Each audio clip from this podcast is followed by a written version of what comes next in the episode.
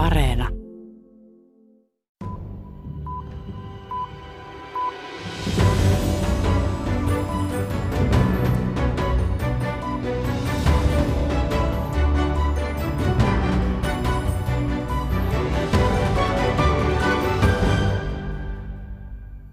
Last night, at my direction, the United States military successfully executed a flawless precision strike that killed the number one terrorist anywhere in the world, Qasem Soleimani. Vuosi 2020 alkoi kireissä tunnelmissa.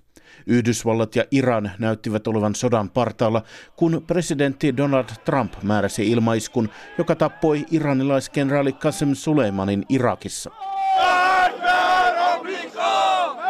Avoimelta sodalta vältyttiin, mutta jännitteiden aikana Iranin ilmatorjunta ampui vahingossa alas ukrainalaisen matkustajakoneen. 176 ihmistä kuoli. Everything was perfect, and they impeach. It's totally partisan. We're doing an incredible Vuoden alkaessa Donald Trump itse oli virkasyytteessä, jota ajoivat kongressin demokraatit. Syyte kaatui sitten helmikuussa senaatissa republikaanien äänillä. Kiinassa Wuhanissa oli kuitenkin kehkeytymässä jotain, joka saisi pian maailman valtoihinsa.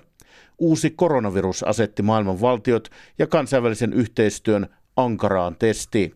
Kyllä se kokonaiskuva varmasti kallistuu sille puolelle, että tässä on globaali yhteistyö kokenut kolauksen. Sanoi kansainvälisen politiikan professori Hiski Haukkala Tampereen yliopistosta.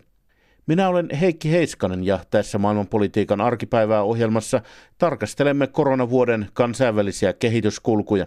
We have therefore made the assessment that COVID-19 can be characterized as a pandemic. Maaliskuussa maailman terveysjärjestön WHOn johtaja Tedros Adhanom Ghebreyesus julisti koronaviruksen pandemiaksi eli maailmanlaajuiseksi epidemiaksi. Vuosi viruksen ilmaantumisesta maailmassa on vahvistettu kaikkiaan yli 74 miljoonaa tartuntatapausta ja yli 1,6 miljoonaa kuolemaa virukseen liittyen. Eniten tartuntoja ja uhreja on vahvistettu Yhdysvalloissa, jossa presidentti Trump on yrittänyt suunnata arvostelua kriisin hoidosta ennen kaikkea Kiinaan. It comes from China. That's why. It comes from China. I want to be accurate. Kansainvälisen politiikan professori Hiski Haukkala Tampereen yliopistosta.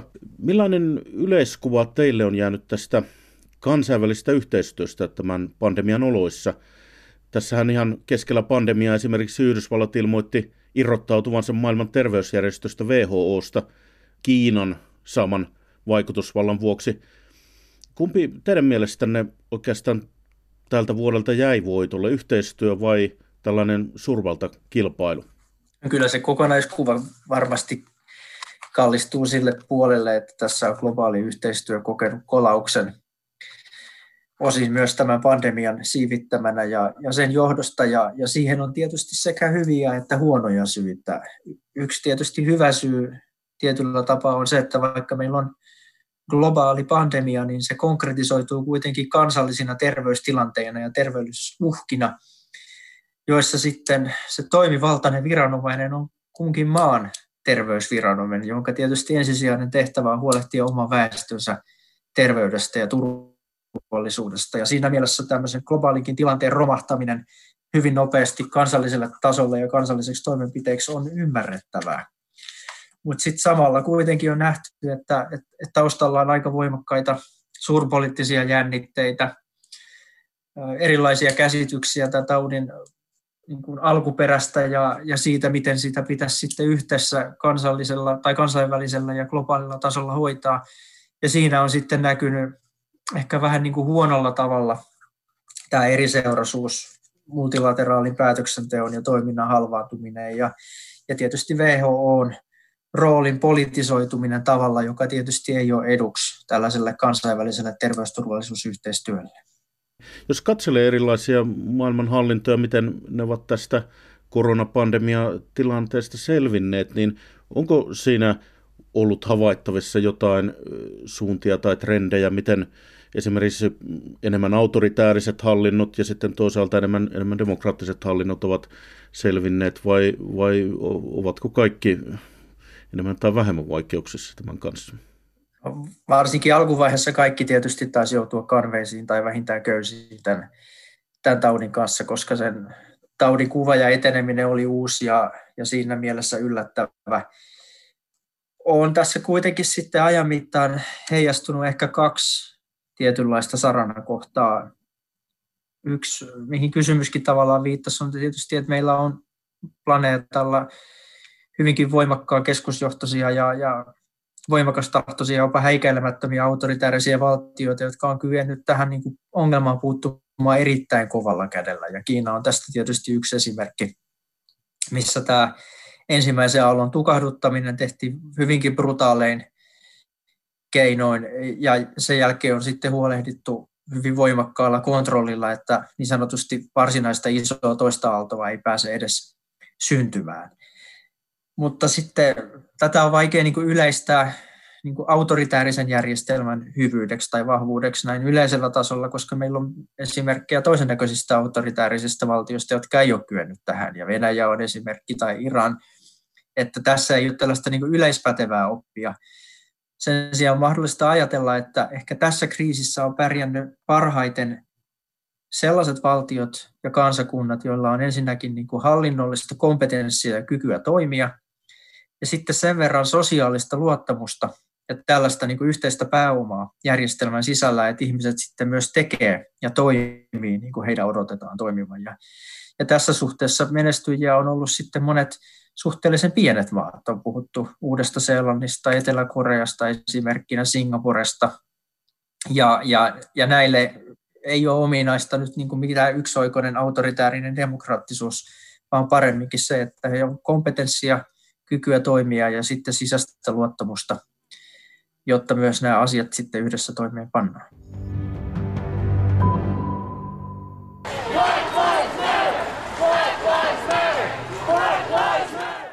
Toukokuussa Yhdysvalloissa Minneapolisissa valkoinen poliisi piti polveaan maahan painetun mustan George Floydin niskalla yli kahdeksan minuutin ajan. 46-vuotias Floyd kuoli. Tapaus laukaisi liikkeelle protestiaallon poliisiväkivaltaa ja rasismia vastaan. I woke up wanting to see the world burn down yesterday because I'm tired of seeing black men die. Heräsin eilen toivoen, että maailma palaisi maan tasalle, koska olen väsynyt näkemään mustien miesten kuolevan. Poliisi asetti välinpitämättömästi polvensa ihmisen kaulalle yhdeksäksi minuutiksi ja mies kuoli kuin zebra leijonan leuoissa. Ja me katsomme sitä kuin jotain murhapornoa kerta toisensa jälkeen rap-tähti ja aktivisti Killer Mike kuvaili tuntojaan Atlantassa. Hän kehotti väkeä järjestäytymään omien talojen polttamisen sijaan.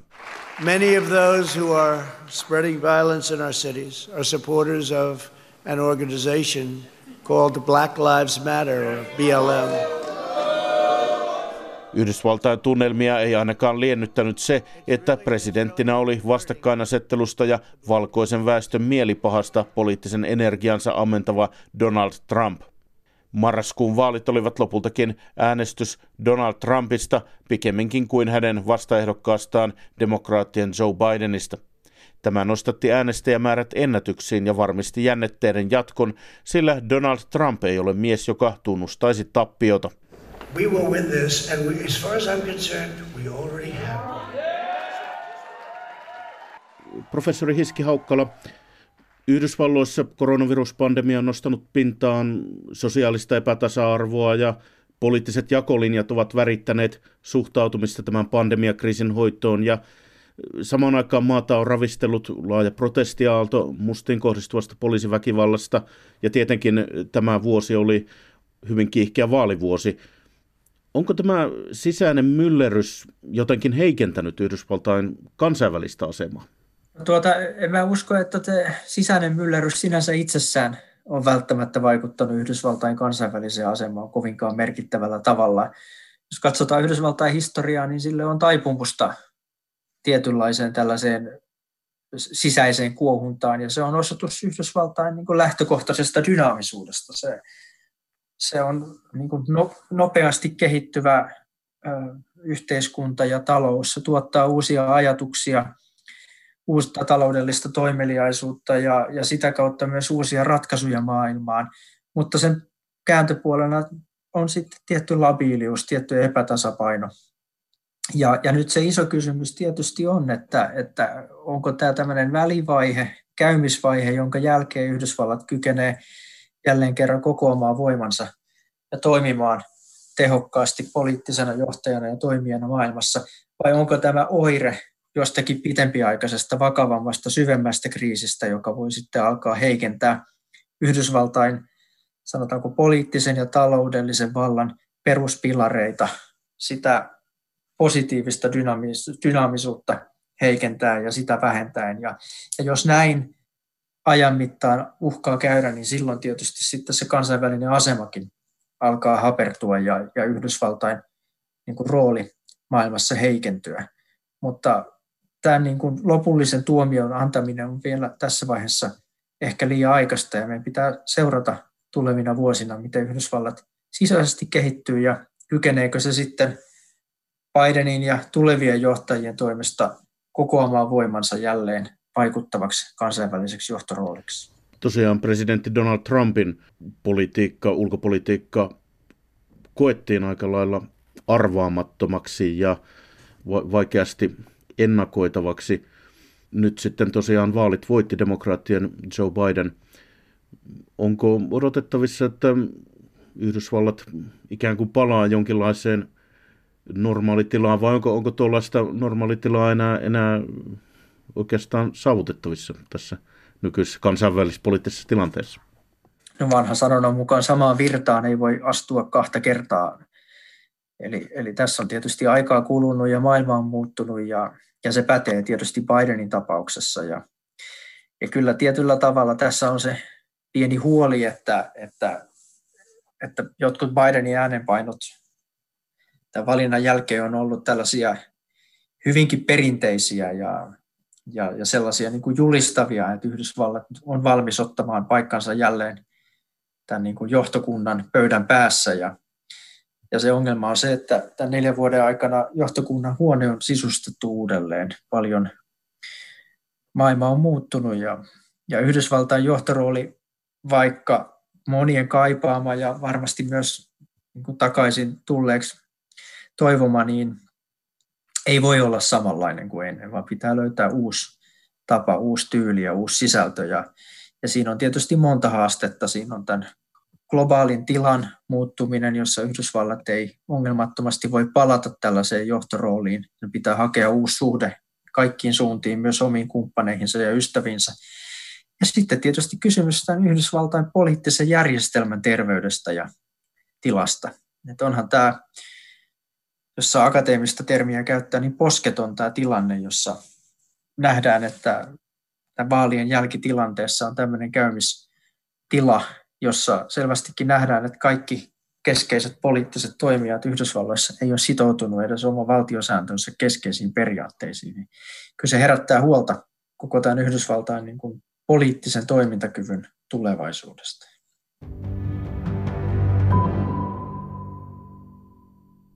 Это не какое-то расследование. Это легализация материалов amerikanskих спецслужб. Vastaus oli perinteisen kyyninen, kun Venäjän presidentiltä Vladimir Putinilta kysyttiin vuotuisessa tiedotustilaisuudessa epäilyistä, että maan turvallisuuspalvelu FSB olisi myrkyttänyt oppositiopoliitikko Aleksei Navalnin. Putin vihjasi Navalnin olevan Yhdysvaltain tiedustelupalvelujen suojatti. No это совсем не значит, что его травить нужно. Кому он нужен Если бы хотели, наверное, довели бы до конца. Так, jos Navalni olisi haluttu myrkyttää, kai siinä olisi onnistuttu, Putin naurahti. Venäjällä vietiin tänä vuonna läpi perustuslain uudistus, mikä antaa Putinille mahdollisuuden hakea jatkokautta vuonna 2024. Samaan aikaan naapurimaassa valko on kuitenkin noussut liikehdintää, joka huolettaa Venäjän johtoa. Presidentti Alexander Lukashenkaa vastustavat protestit jatkuvat sitkeästi.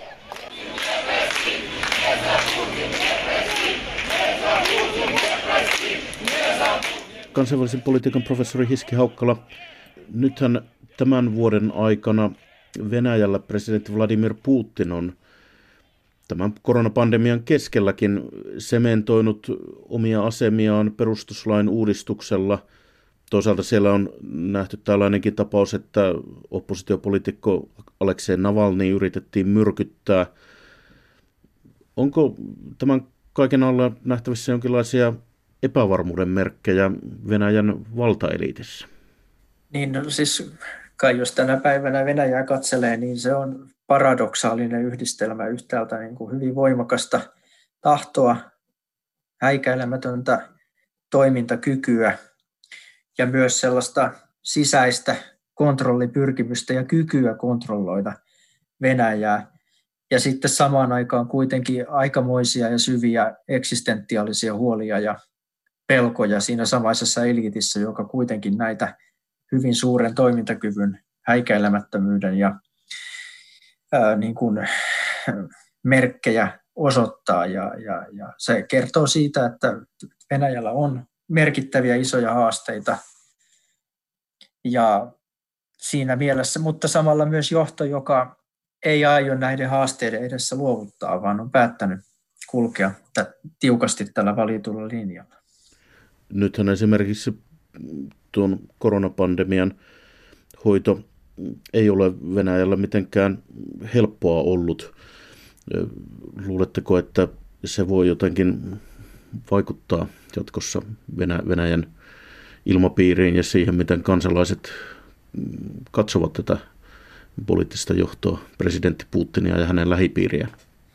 No siis mä luulen, että, että tämä on yksi askel tämä koronaviruspandemian huono hoito. Se on samalla niin vähän niin kuin syy että seuraus tässä, tässä Venäjän kehityksen ketjussa, joka on jatkunut jo aika pitkään. Ja, ja se on niin kuin osaltaan oire siitä, että kuinka vähän Venäjän kansalaiset luottaa omaan, johtaji, omaan johtoonsa ja, ja, ja omaan valtioonsa. Ja on osoitus tästä, mistä aiemmin puhuin tässä lähetyksessä, että miten nämä niin kuin korkean luottamuksen pääoman maat on kyennyt tässä ja kriisissä pärjäämään muita huomattavasti paremmin. Ja, ja tämä niin kuin luottamuksen ohuus on tullut niin kuin osoitetuksi tässä myös Venäjän tapauksessa. Mutta sitten samalla tietysti tämä Venäjän johdon tietty kykenemättömyys ja ehkä osittainen piittaamattomuuskin tämän taudin edessä, niin on itsessään tekijä, joka osoittaa kansalle, että tämä johto ei ole heidän luottamuksensa arvoinen ja siinä mielessä se on itseään vahvistava prosessi, mutta, mutta ei tämä koronaviruspandemia todennäköisesti mikään ratkaiseva sarana kohta tulee olemaan, mutta, mutta se on tekijä, joka osoittaa ja toisaalta syventää tiettyä perustrendiä Venäjällä. Samaan aikaan Venäjän naapurimaissa on ollut myllerrystä myös. valko ollaan nyt nähty hyvin pitkään jatkuneet protestit presidentti Aleksander Lukashenkan hallintoa vastaan. Ja sitten toisaalta tuolla Vuoristo-Karabahissa leimahti uudelleen tämä niin sanottu jäätynyt konflikti Azerbaidsanin ja Armenian kesken ja Venäjän liittolaisena tunnettu Armenia menetti tuossa mm, noissa taisteluissa asemiaan Turkin tukemalle Azerbaidsanille. Mitä tällainen liikehdintä Venäjän naapurissa ja Venäjän reagointi siihen, mitä se kertoo Venäjän nykyisestä vaikutusvallasta tuolla entisen Neuvostoliiton alueella? Lähtökohtaisestihan se tietysti osoittaa ja alleviivaa sitä, että tämä Venäjän oma lähialue ei ole kauhean stabiilissa tilassa, vaan on esittänyt sellaista ajatusta, että tietyllä tapaa Neuvostoliiton hajoaminen jatkuu edelleen tällä alueella ja, ja, ja tämmöiset keskipakoisvoimat myllää. Ja samalla se tietysti osoittaa Venäjän oman toimintakyvyn rajallisuutta, että Venäjä ei kykene tasapainottamaan eikä rauhoittamaan tätä omaa aluettaan, eikä oikeastaan hirmuisen aktiivisesti tällä hetkellä edes välttämättä pyri sellaiseen rooliin, vaan paremminkin joutuu seuraamaan hieman sivusta tapahtumia. Ja, ja tämä on tietysti niin kehityskulku, jota kannattaa seurata, koska, koska se tietyllä tavalla haastaa sitä totuttua käsitystä Venäjästä tämmöisenä hyvin toimintakykyisenä, häikäilemättömänä ja aggressiivisena toimijana omilla lähialueillaan. Ja paremminkin näyttää, että ainakin nyt viime aikoina on ollut käsillä tilanne, jossa Venäjä joutuu hieman sivusta seuraamaan tapahtumia ja, ja samalla tulee tietysti paljastunaakseen oman työkalupakkinsa rajallisuuden tällä alueella. I was working part time as a cleaner for evenings and and then when COVID started we have to quit because everything was closed. Työskentelin osa-aikaisena siivoojana iltaisin. Kun COVID-19 alkoi, meidän piti jättää työmme, koska kaikki suljettiin ja toimistot eivät aukea ennen vuotta 2021, koska ihmiset voivat työskennellä kotoaan, työtön siivoaja Vilma Tunilaite sanoi ruoka-apujonossa Lontoossa. And me, you know, they don't need me now. Minua he eivät tarvitse nyt, hän totesi. Kriisin etulinjassa ovat olleet haavoittuvimpien palvelualojen työntekijät, jotka joko menettivät työnsä tai joutuvat tekemään työtä alttiina koronavirustartunnalle. Pandemia laukaisi valtavan shokin maailmantalouteen. Kansainvälinen valuuttarahasto IMF on arvioinut, että maailmantalous supistuu tänä vuonna 4,4 prosenttia. Samaan aikaan kaikki eivät ole kärsineet – Yhdysvaltain noin 650 miljardöörin omaisuus on kasvanut maaliskuun puolivälistä yhden biljoonan dollarin eli noin 800 miljardin euron verran. Verkkokaupan jättiyhtiön Amazonin perustajan Jeff Bezosin varallisuus on kasvanut yli 70 miljardin dollarin verran sitten maaliskuun puolivälin samana aikana kun arviolta 20 000 Amazonin työntekijää on saanut koronaviruksen aiheuttaman taudin Yhdysvalloissa. Euroopan unionin vuosi päättyy taas vääntöön Britannian tulevasta EU-suhteesta. Kun nyt nauhoitamme tätä haastattelua, niin neuvottelut edelleen jatkuvat. Ja toisaalta on käyty kiistaa unionin budjetista ja koronaelvytyksestä suhteessa EUn oikeusvaltioperiaatteeseen. Siinä keskiössä Puola ja Unkari ennen kaikkea. Professori Hiski Haukkala, Miten vahvana tai heikkona teidän mielestänne Euroopan unioni jatkaa tämän vuoden tilanteesta? Onko sillä yhä jotain tarjottavaa tällaisessa kiristyvän suurvaltakilpailun maailmassa? Tarjottavaa varmasti kyllä on, ja mikä tietysti tärkeintä, varmaan lähes kaikkien EU-jäsenmaiden puolelta on kysyntää globaalille EUlle ja, ja uskottavalle kansainväliselle toimijuudelle. Se ongelma on tietysti se, että on helpompi sopia ylätasolla EUn korvaamattomuudesta ja tärkeydestä, kun sitten päästä sopuun niistä konkreettisista intresseistä, tapauksista, toimista ja instrumenteista, joita sitten ihan oikeasti lähdettäisiin toimeenpanemaan ja, ja, ja, ja, ja laittamaan niin kuin, ää, toimeen tai voimaan.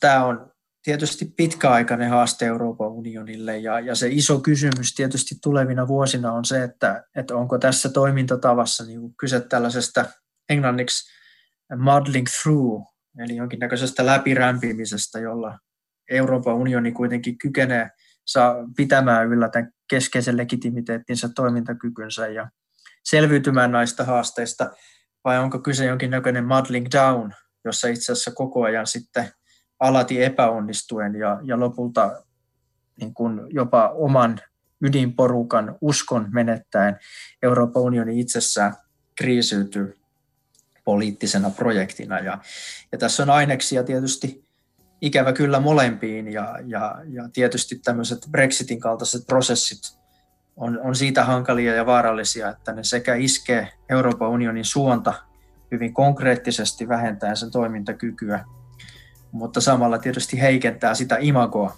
mikä tähän koko eurooppalaiseen projektiin liittyy. Sanoi kansainvälisen politiikan professori Hiski Haukkala Tampereen yliopistosta.